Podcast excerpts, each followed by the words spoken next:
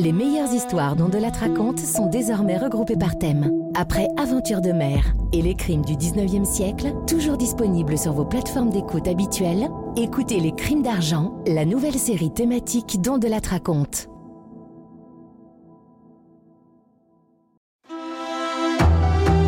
On raconte. Christophe Ondelat. Que diriez-vous de l'idée de créer un bordel en race campagne? Ça serait original, hein? Un lupanar en pleine forêt. Voici l'histoire de la tuerie de Bélade dans les Landes en 1985. Nous la débrieferons tout à l'heure avec l'un des avocats de cette affaire qui a bien voulu réveiller ses vieux souvenirs, maître Jean Gourdon. J'ai écrit cette histoire avec O'Kiss, réalisation Céline Lebras. Europe 1, Christophe Ondelat.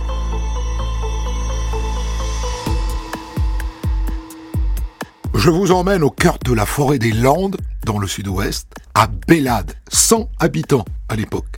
C'est là que le crime va avoir lieu, dans un relais de chasse, la Leire, une ferme à colombage entourée de 500 hectares de forêt.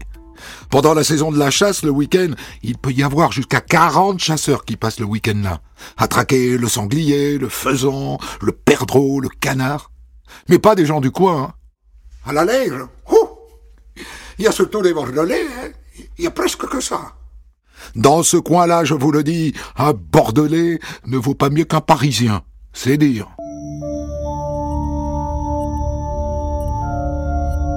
Le 14 décembre 1985, tout un groupe de chasseurs a passé la journée à canarder, et en fin d'après-midi, ils rentrent chez eux, à Bordeaux. Quand la nuit tombe dans le relais de chasse, il ne reste plus que le gérant, Jean-Claude Bonnefond, sa compagne Lucienne Gousse et sa sœur Marie-France Lebert, plus Michel, le jeune garde-chasse. À table On dîne, et vers 23 heures, chacun regagne sa chambre. Deux heures plus tard, à une heure du matin, Marie-France, qui ne dort pas, entend une voiture qui s'approche. Qui ça peut bien être à cette heure-ci Elle tend l'oreille. Elle entend la porte de la cuisine s'ouvrir et ensuite comme une bousculade, et puis un coup de feu. Elle se lève paniquée, deuxième coup de feu. Et juste après, un râle. Elle croit reconnaître sa belle-sœur Lucienne. Et là, le salon s'allume, et Marie-France, ni une ni deux, ouvre la fenêtre et saute dans la nuit. Et elle va se cacher dans un fourré à une cinquantaine de mètres. Troisième coup de feu. Marie-France voit des silhouettes qui sortent en trompe de la maison, elle les voit monter dans leur voiture et partir. Et à un moment, la maison s'embrase. Alors elle court chez les voisins les plus proches pour appeler les secours.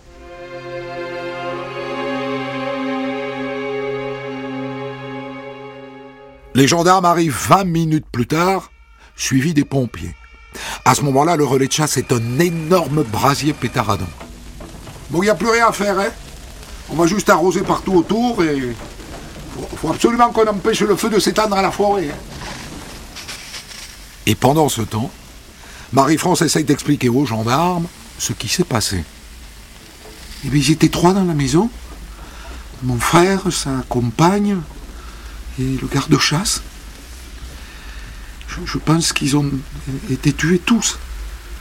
En tout cas, j'ai entendu des coups de feu. Les pompiers mettent plus de 10 heures à éteindre le feu qui ravagé toute la ferme. Et vers midi, les gendarmes peuvent enfin commencer à fouiller les débris calcinés. Un premier corps est retrouvé en chien de fusil sur les ressorts de son sommier, comme si il ne s'était pas réveillé avant de mourir. C'est le garde-chasse, Michel. Et après, les pompiers dégagent Lucienne, la compagne du gérant, calcinée à côté de ce qui devait être son lit. Et après, il faut déplacer beaucoup, beaucoup de débris et de gravats carbonisés pour retrouver le corps du gérant, Jean-Claude Bonnefond, allongé sur le ventre dans ce qui était avant la cuisine. Hé Regarde ce que j'ai trouvé Une serpe. Une sorte de serpe. Il a dû la prendre quand il a entendu du bruit. Il s'attendait pas sans doute à voir débarquer des hommes armés. Hein. Dans l'après-midi, les trois corps sont transportés à la morgue de Mont-de-Marsan.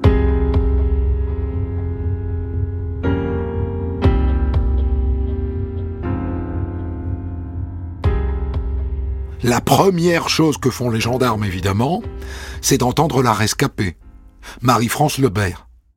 Bien, madame, vous pouvez nous dire d'où vous êtes originaire, vous, votre frère et votre, votre belle-sœur? On est de Bordeaux, tous les trois. Et Michel, le garde-chasse aussi, il était de Bordeaux. Il faisait quoi dans la vie, monsieur Bonnefort, votre, frère, avant de gérer ce pavillon de chasse? Eh bien, Jean-Claude et Lucienne, ils tenaient un bureau de tabac à Bordeaux. Et comment est-ce qu'ils en sont arrivés à tenir ce pavillon de chasse? Eh bien, au début des années 80, Jean-Claude, il venait beaucoup chasser à Bélade. Et quand en 1984, il a appris que le relais était à vendre, il a vendu son bureau de tabac pour acheter le fonds de commerce du, relais de chasse, la quoi. Et ils faisaient quoi exactement les uns et les autres dans ce relais de chasse? Eh bien, Jean-Claude, il s'occupait de l'élevage du gibier, et Lucienne, elle faisait les repas du chasseur. C'est une affaire qui marchait bien? Oui. Enfin, oui, d'après ce que je sais.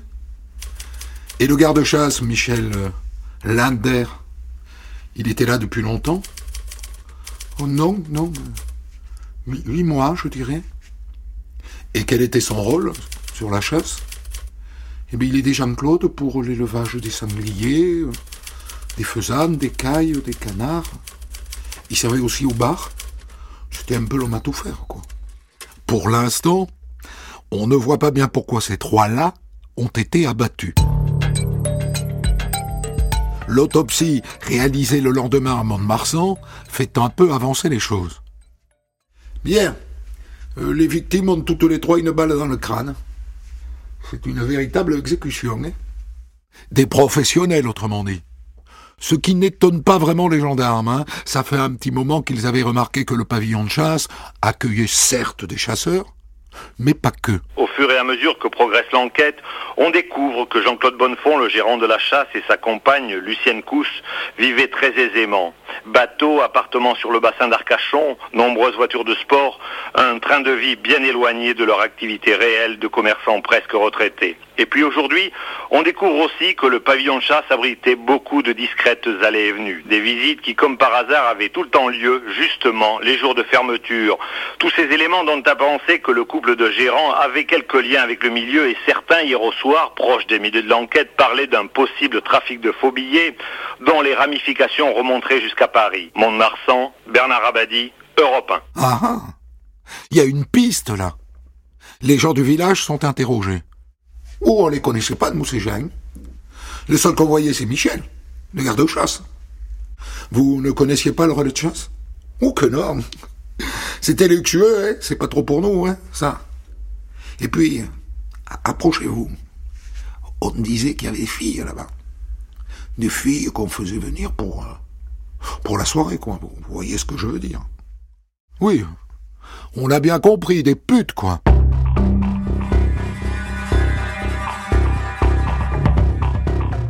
Là-dessus, l'enquête change de main. Le juge d'instruction la confie à la police judiciaire de Bordeaux. Et avant de passer la main, les gendarmes racontent aux flics de la PJ les doutes qu'ils avaient sur le pavillon de chasse depuis quelques mois. Ce qui nous a intrigués, tu vois, c'est que on voyait pas mal de grosses voitures qui allaient, qui venaient, des, des véhicules immatriculés à Bordeaux, à Paris, et des grosses voitures justement il y en a six garés dans l'herbe, juste à côté du relais de chasse calciné. Et à l'arrière du relais, il y a aussi des caravanes, trois caravanes. Les flics les fouillent une par une. Oh putain, regarde Il se donnait du plaisir, hein, le gosse qui habitait ici. Des revues et des films porno, en veux-tu, en voilà. Et dans la caravane d'à côté, des fusils. Alors vous allez me dire, dans un relais de chasse des fusils, rien d'anormal. Sauf qu'en passant le numéro de série au fichier, les poulets s'aperçoivent que l'un des fusils est signalé volé. Ça se confirme. Il n'y avait pas que des chasseurs ici. Les flics se lancent immédiatement à la recherche du propriétaire de ce fusil volé. Et donc ils interrogent les habitués du relais de chasse. Ce fusil? Eh bien c'est celui de Jean-Jacques. Jean-Jacques comment? Eh bien Jean-Jacques Horvat. C'est un pilier du relais de chasse. Demandez à Marie-France. Elle le connaît bien. Marie-France Lebert, effectivement, le connaît. Jacques Horvat, c'est, c'est un copain de mon frère. Enfin, c'était un copain de mon frère. Et à la l'air, il était un peu chez lui. Hein. Il débarquait souvent à l'improviste, avec sa bande, avec de grosses voitures, et avec euh, ses copines aussi. Il avait sa chambre attitrée, et mon frère l'avait autorisé à garer sa, caravane dans le jardin. Il venait souvent chasser. Chasser? Horvat C'est pas trop le genre à courir après les canards. Hein. Son gibier à lui, c'était plutôt les filles qu'il amenait au relais. Quel genre de filles? Il avait des prostituées. La plupart du temps. Ça se confirme. Le relais de chasse de Bélade était en lupanard. Et d'ailleurs, vérification faite, ce Jean-Jacques Horvat est connu de la brigade de répression du banditisme. Écoute, ce que je peux te dire, euh, c'est qu'on l'avait dans le viseur, hein. On pense qu'il était proxénète. On avance, les amis. On avance.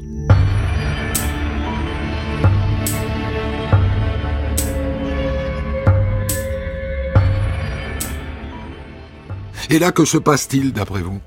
Eh bien, les flics, évidemment, vont interroger ce Jean-Jacques Horvat. Vous étiez habitué du relais de chasse de Bélane, n'est-ce pas, monsieur? Ah oui, oui.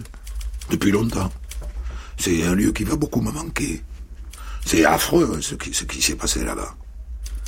Vous étiez proche de Jean-Claude Bonnefond? Et comment? On était, on était très amis, c'était un très bon ami. Que faisiez-vous samedi dernier, monsieur Horvat mais justement, j'étais au relais aux chasses. Jusqu'à quelle heure? J'en suis parti euh, vers 6 heures. Et pour aller où? Eh bien chez moi, à Bordeaux. Et vous avez fait quoi à Bordeaux? Eh bien d'abord, je suis allé au resto, et le petit chef. Et puis j'ai fini la soirée au couche-tard. On fêtait l'anniversaire de ma copine Carmen. Vous, pouvez vérifier. Hein. Les flics le trouvent, comment dire, un peu flambeur. Et pas très sympathique, mais il le relâche. Tout en gardant un œil sur lui, ou plutôt une oreille, puisqu'il le place sur écoute. Et dans la foulée, ils vont secouer leurs tontons, leurs indiques qui gravitent dans le milieu bordelais. Et l'un d'eux leur donne un putain de tuyau. Si j'étais toi, je m'intéresserais à un type qui s'appelle Jean-Bernard Barthélemy. D'après ce qu'on m'a dit un soir, il était bourré. Et il se serait vanté d'avoir fait le coup de Bélane pour le compte de Jean-Jacques Orvat. Dis-moi, éventuellement, t'aurais pas autre chose sur ce gars-là? Il a des amis? Oui, oui, oui. Un type qui s'appelle Ardani.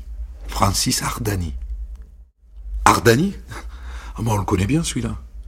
Il serait dans le coup. Je peux rien te dire de plus. Je t'en ai déjà trop dit. Et d'ailleurs, je t'ai rien dit. Hein. On est d'accord, hein Moi, c'est juste pour te rendre service.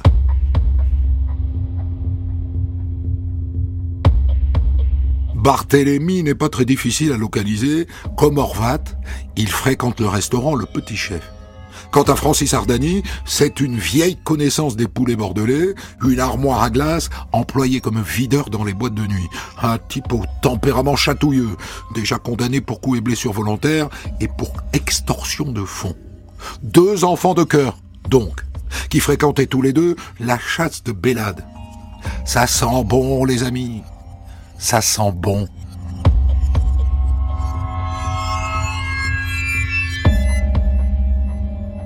Cinq mois après le triple meurtre, les policiers interpellent Horvat, Ardani et Barthélemy, et tant qu'à faire le beau-fils, Pascal Maillet. Commençons par assister à l'interrogatoire de Jean-Bernard Barthélemy.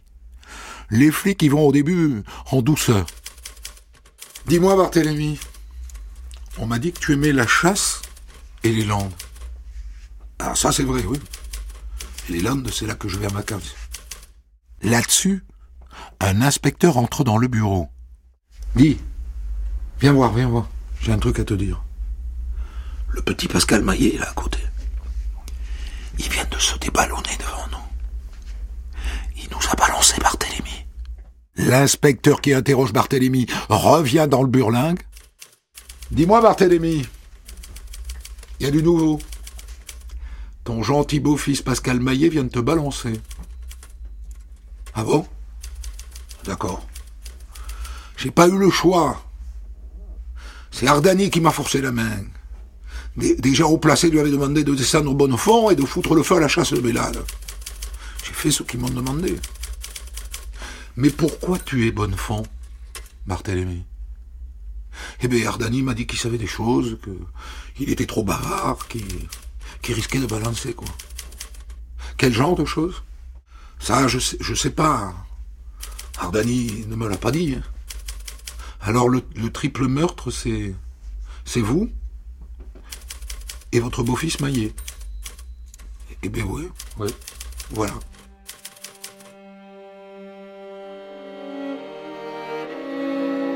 Il raconte que le soir du 14 décembre, il a pris sa vanne de long rifle et 10 cartouches, et que son jeune beau-frère Maillet a pris lui une carabine 9 mm, et qu'ils ont pris la route de Bélade. Qu'en chemin, ils se sont arrêtés pour faire le plat, qu'ils en ont profité pour remplir un jerrycan, qu'arrivés à Bélade, ils ont frappé à la porte du relais, et que Jean-Claude Bonnefond leur a ouvert.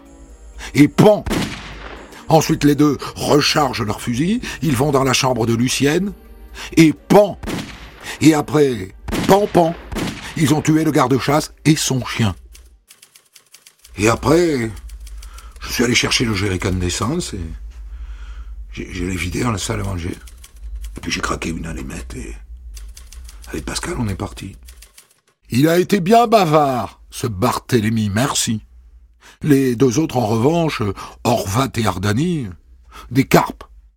Bien, messieurs, vous connaissez la musique, nous allons vous déférer devant monsieur le procureur, et ensuite, sans doute, euh, vous déférera-t-il devant le juge d'instruction en vue d'une mise en examen. On y va? Il n'y a pas quelque chose qui vous titille dans ces aveux? Enfin, concentrez-vous, faites chauffer vos neurones. Barthélemy prétend qu'ils étaient deux, lui et son beau-fils. Or, la rescapée de la tuerie, Marie-France, a toujours dit qu'ils étaient trois. Alors une fois dans la voiture, l'inspecteur essaye de pousser le bouchon un peu plus loin. Dis-moi, Barthélemy, tu nous as dit que vous étiez deux sur le coup. Mais nous, on nous a parlé de trois personnes. Ah ouais, ouais. J'avais oublié le troisième. C'est Jean-Pierre Alario. C'est qui ce type? Eh bien, c'est le serveur du petit chef. Alario est interpellé le lendemain. Et en garde à vue, il avoue qu'il y était lui aussi. Barthélemy, Maillet et Alario sont inculpés pour assassinat et incendie volontaire, et Orvat et Ardani pour complicité.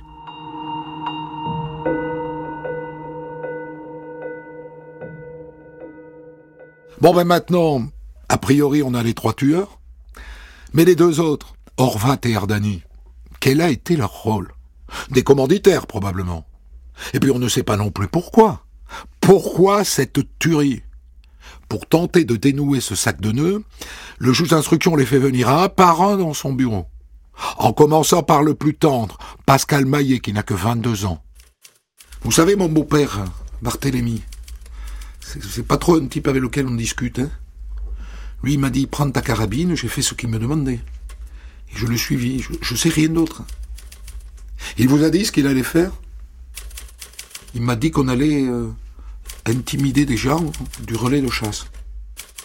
Quant à Jean-Pierre Alario, il dit que Barthélemy l'a appelé vers minuit et qu'il a juste accepté de lui rendre service sans savoir de quoi il s'agissait.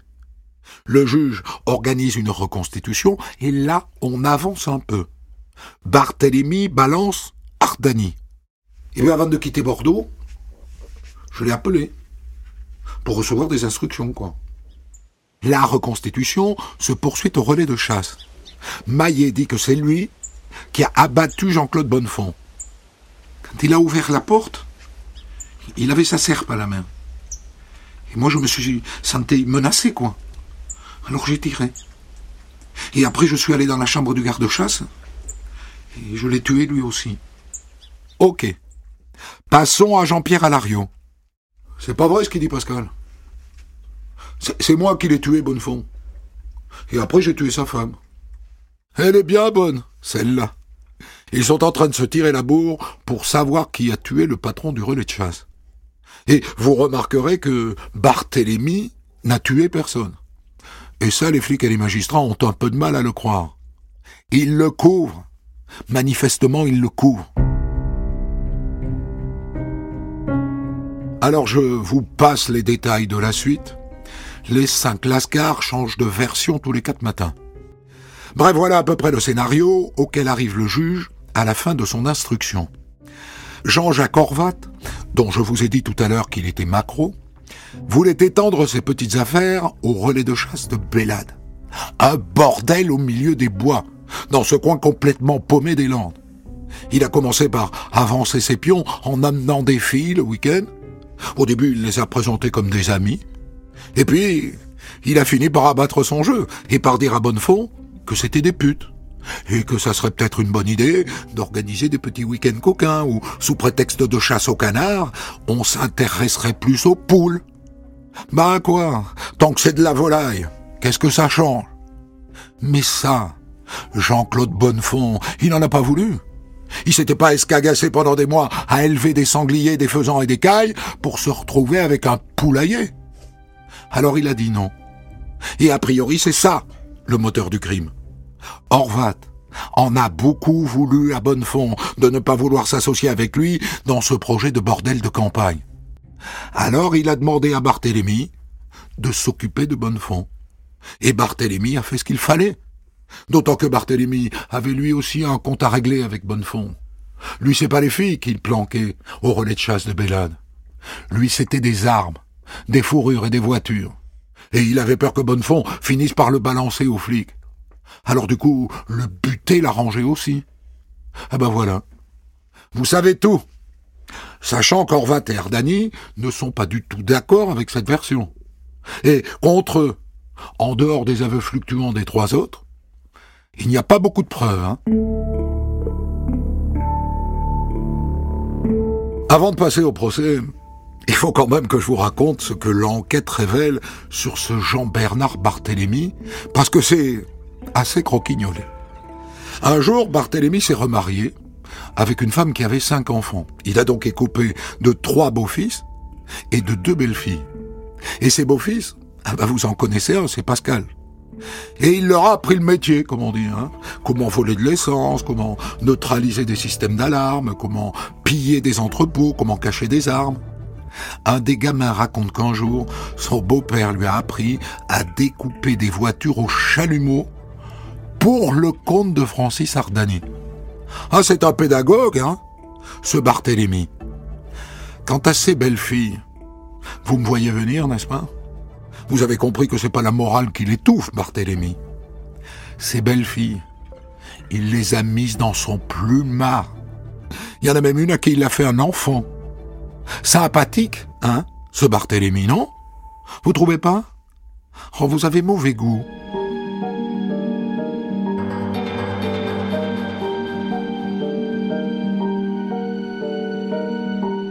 Le procès des tueurs de Bélade s'ouvre à Mont-de-Marsan le 13 novembre 1989. Et on est d'accord que pour Barthélemy, Alario et Maillet, qui ont avoué avoir tué, les carottes sont cuites. Donc ce procès est surtout celui de Francis Ardani et de Jean-Jacques Horvat. Quel a été leur rôle respectif? Marie-France Lebert vient à la barre. Je maintiens qu'Horvat a proféré des menaces de mort contre mon frère.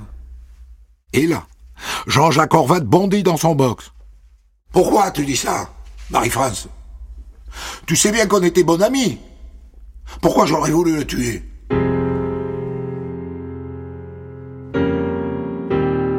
Et d'ailleurs, les avocats d'Orvat font venir un témoin qui assure que la dispute entre Horvat et Bonnefond était beaucoup moins violente que Marie-France ne l'a raconté.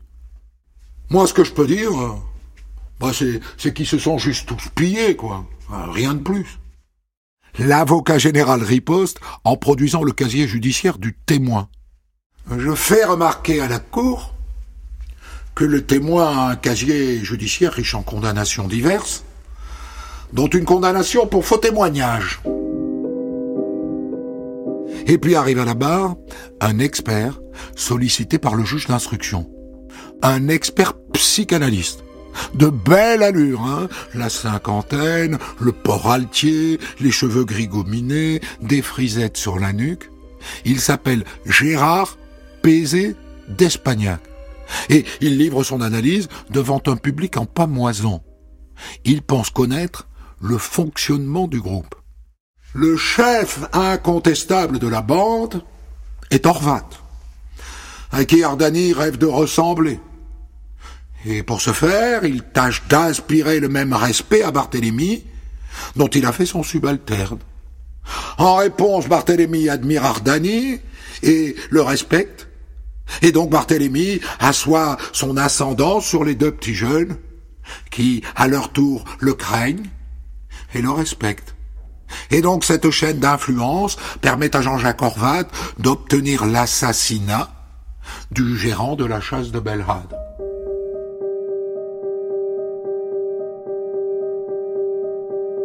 Le bellâtre a impressionné les jurés. Et le Mac et son porte-flingue sont effondrés. Horvat, Ardani et Barthélemy sont condamnés à la perpétuité, avec une peine de sûreté de 18 ans. Le jeune Pascal Maillet à la perpétuité, mais sans peine de sûreté, et Alario à 15 ans de prison. Mais il va y avoir un rebondissement, parce que Gérard Pézé d'Espagnac n'est pas plus psychanalyste que moi je suis archevêque c'est un escroc. Et donc le verdict du procès de la tuerie de Bellade est annulé. Et donc il y a un deuxième procès. Et ma foi, tout le monde y gagne un peu. Francis Ardani et Jean-Jacques Horvat reprennent perpète, mais sans peine de sûreté, tout comme Barthélemy. Et Alario prend 15 ans, et Maillet 18 au lieu de perpète. Et ils peuvent tous remercier le psychanalyste Bella Trébidon. Autant vous dire qu'il n'était pas facile de trouver un témoin direct de cette époque pour débriefer cette histoire, mais nous en avons trouvé un, vous, maître Jean Gourdon. Euh, vous étiez avocat de la partie civile à l'époque dans, au cours du procès. Euh, vous défendiez qui, vous vous souvenez? Les deux parties civiles, la sœur de, de Bonnefond d'une part et la fille Corinne. Hmm. Alors, euh, j'avoue que je suis un peu surpris que plus de 35 ans après, vous vous en souveniez. Ça, ça veut dire que c'est un procès qui vous a marqué ben, C'était un dossier tout à fait exceptionnel.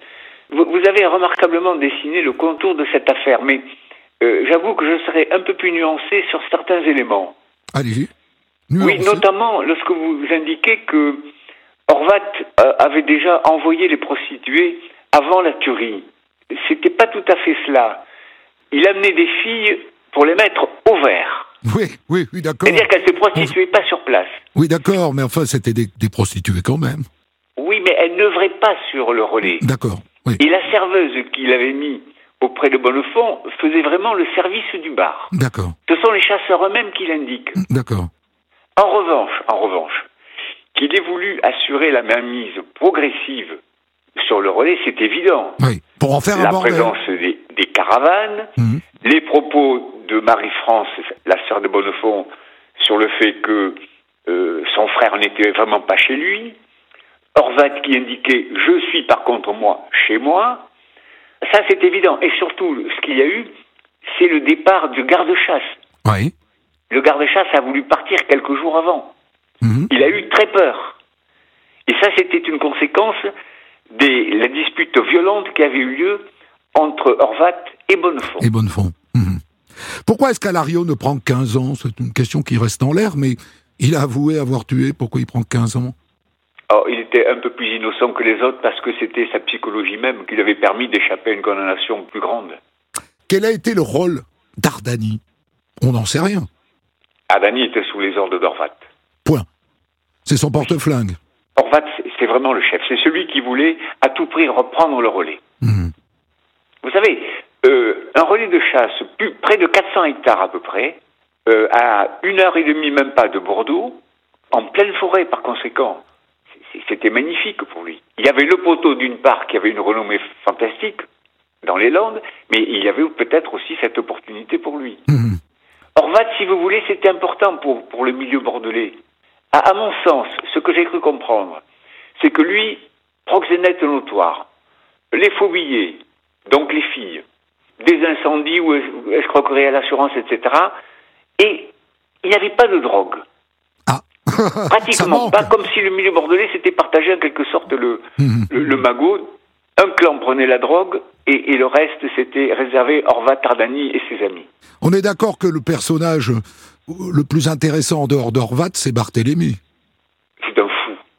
Ah. Un fou dangereux et, et vraiment, alors lui c'était le salaud parmi les salauds. Quand vous avez indiqué que euh, sa belle-fille, Oui. la petite Maillé, Mhm. a été enceinte de ses œuvres, Oui. ce que vous n'avez pas précisé, à 14 ans. Ah, Elle avait 14 ans à l'époque. c'est au même âge qu'il a appris euh, à, à ses beaux-fils à, à faire les marlous. Et il leur a tout appris sous la menace, sous la force. Il, il était, il était vraiment très, très, très, très dur avec eux. Mais il a une trogne, c'est c'est un beau mec, comme on disait à l'époque, ou, ou pas? Non, un fou dangereux. Mhm. Un fou dangereux. Euh, Quand on vous a appelé, quand euh, euh, Attica, notre programmatrice, vous a appelé pour participer à cette émission, elle m'a dit que vous aviez dit oui assez vite. Euh, Vous avez gardé le dossier. J'ai gardé l'intégralité du dossier. Et c'est un gros dossier. Hein. Et j'ai retrouvé, des, en, en fait, grâce à vous, des, des, des choses passionnantes. Ouais, Parce que vous l'avez rouvert? Bien sûr que je l'ai réouvert. Mhm. J'ai retrouvé des, des choses passionnantes. Et alors, notamment, par exemple, je vous ai indiqué que euh, Barthélemy n'était pas un type très intéressant. Et, et dans le même temps, j'ai retrouvé des correspondances lorsqu'il était en, en réclusion Oui. criminelle. Des correspondances échangées entre lui et une ancienne amie. Oui. Et ce sont des correspondances tout à fait touchantes, où, où l'on trouve des, des émotions, des, des passions, mais alors extraordinaires. À, à tel point que je, je trouve qu'il y a un paradoxe stupéfiant entre le caractère monstrueux, si vous voulez, des actes accomplis par cet homme, et, et cette sensibilité perceptible au fil du temps, euh, notamment par ses correspondances, euh, soit par la révélation des, de ses passions et, et de ses émotions dont la sincérité ne peut pas être mise en doute, en quelque sorte. Mm. Euh, on, on en apprend tous les jours, un peu plus. Euh, ben, c'est sur les choses humaines. Et Orvat, alors, c'est la caricature du truand Oh, c'est pas une caricature, c'est un chef. Oui. Je veux dire, Attendez, c'est- ce qu'on appelle dans les années 80 un beau mec Euh, Costard, euh, vous voyez ce que je veux dire, quoi. non, non, non. Parce que il, allait au bistrot tout le temps, c'était pas le, le col blanc hein, pour, le, pour le milieu. Mais il avait la trogne d'un d'un macro bordelais. Oui. Mhm. Et il n'hésitait pas à faire le coup de poing. Mhm. Euh, on m'a dit aussi que pour préparer cette interview, vous aviez eu envie, bon, vous habitez, euh, vous, à, à Mésos, Euh, c'est quand même pas tout près de Bélade, mais il y a 60 C'est le cœur des Landes, là aussi. Ouais, c'est le cœur des Landes, mais c'est de l'autre côté de la Bouère. C'est Euh, près de la mer, Exactement. Vous près êtes, de l'océan. vous êtes allé, euh, vous êtes retourné à Bélade, c'est ça? Euh, oui, j'ai voulu voir un petit peu le, le- le relais de chasse pour me pénétrer un petit peu de l'atmosphère de jadis. Et alors, qu'est-ce qu'il en reste aujourd'hui? Euh, la maison a été, me semble-t-il, reconstruite, puisqu'elle avait été complètement euh, Oui. brûlée, elle a Mhm. été reconstruite, et je ne sais pas ce que c'est devenu. Mhm. Mais c'est toujours, en tout cas, une emprise importante de Mhm. l'ordre de 300 hectares à peu près. Mhm. Alors parlons maintenant du, du rapport au procès du, du- du- Pourquoi on l'appelle professeur d'ailleurs Gérard Pézé d'Espagnac? Il est professeur de quoi? Il est psychanalyste, mais il est psychiatre aussi? Ah, ça, j'ai pas suivi trop l'affaire. Je sais que c'est le garde des Sceaux ensuite qui a découvert le, Le poteau rose le, le poteau rose, mais bon, euh, C'est quand même incroyable que le juge d'instruction les, les désignait comme experts. bah, il, était, il était sur une liste. Et c'était un escroc. Un Euh. C'était un escroc, oui, il avait été, il avait été poursuivi. La, la, la formulation de la cour d'appel d'ailleurs était assez, assez sévère. Hein. Mhm. Il avait été condamné pour des agissements euh, délictueux, en tout cas euh, à l'encontre de la probité ou Mhm. bref. Quand le verdict, le premier verdict est invalidé, quelle est la réaction de vos clients, partie civile? Oh, ben, J'imagine qu'elles avaient été très très, déçues, mais euh, vous savez, j'étais chez elles ce jour-là. Euh, J'ai pas eu de contact avec elles sur le sur le moment. oui. Euh, Est-ce que vous savez s'ils sont sortis, tous ces gens-là? Probablement. Non, mais très certainement. Oui, depuis le temps. D'après ce que je sais, il n'y avait plus la peine déjà de sûreté. Hmm. Il n'y avait que la réclusion criminelle, donc euh, avec tous les avantages, entre guillemets, que peut avoir un, un accusé ou un condamné, euh, il est vraisemblable qu'ils ont dû sortir. Ce que j'ai cru comprendre au surplus, ce qui m'a étonné, c'est que euh, la sœur de, de Bonnefond aurait subi encore quelques menaces il y a, il y a- il y a quelques années. Ah, il ne s'arrête jamais. Mais ça m'étonne que ce soit euh, que ce soit très sérieux, parce que s'il y en a, on, on sait très bien de qui ça peut provenir. Vous, vous savez peut-être que je suis un régional de l'étape, vous l'avez peut-être reconnu aux accents, mais euh, je ne savais pas qu'il y avait un milieu bordelais. On parle toujours du milieu lyonnais, du milieu marseillais, mais du milieu le bordelais. milieu bordelais, il était alors euh, il, il était très ciblé. C'était quai de Baludat, le port de la Garonne, le marché des grands hommes, les Capucins et les bistrots environnants. Il tenait quoi comme, euh, comme marché C'est le marché des grands hommes, c'était un marché ordinaire. Ouais. D'accord, mais je veux dire, euh, il traitait quoi? Donc prostitution, braquage, Oui, faux billets. Mhm. en francs à Euh, l'époque Euh, c'était en francs, oui. oui, oui, oui. Mais Bo- Bonnefond était un, un petit peu impliqué aussi dans tout ça. Hein. Ah, d'accord, ça n'est pas le bon buraliste que, que j'ai décrit. Ben, bo- beaucoup moins. Vous savez, Bonnefond, un jour, euh, enfin, ça m'ennuie un peu de le dire, mais euh, il avait sollicité euh, Horvat ou Ardani ou, ou l'un de, de ceux-là pour aller prendre un tracteur en forêt, euh, le lui ramener pour 50 000 francs. D'accord, oui. Donc il était... Bon, ben, quand on a des amis comme ça, c'est tentant. Là, on est plus ou moins, euh, oui, oui, tu me tiens, je te tiens. J'ai adoré parler avec vous, évidemment, Maître Gourdon. Vous êtes rangé des voitures hein, aujourd'hui. Et vous avez été maire, alors ça, ça m'a stupéfait pendant 43 ans de mes os. Oui. Et là, vous avez même arrêté d'être maire. Merci, merci d'avoir exhumé tout ça pour notre information. Merci infiniment. Des centaines d'histoires disponibles sur vos plateformes d'écoute et sur europe1.fr.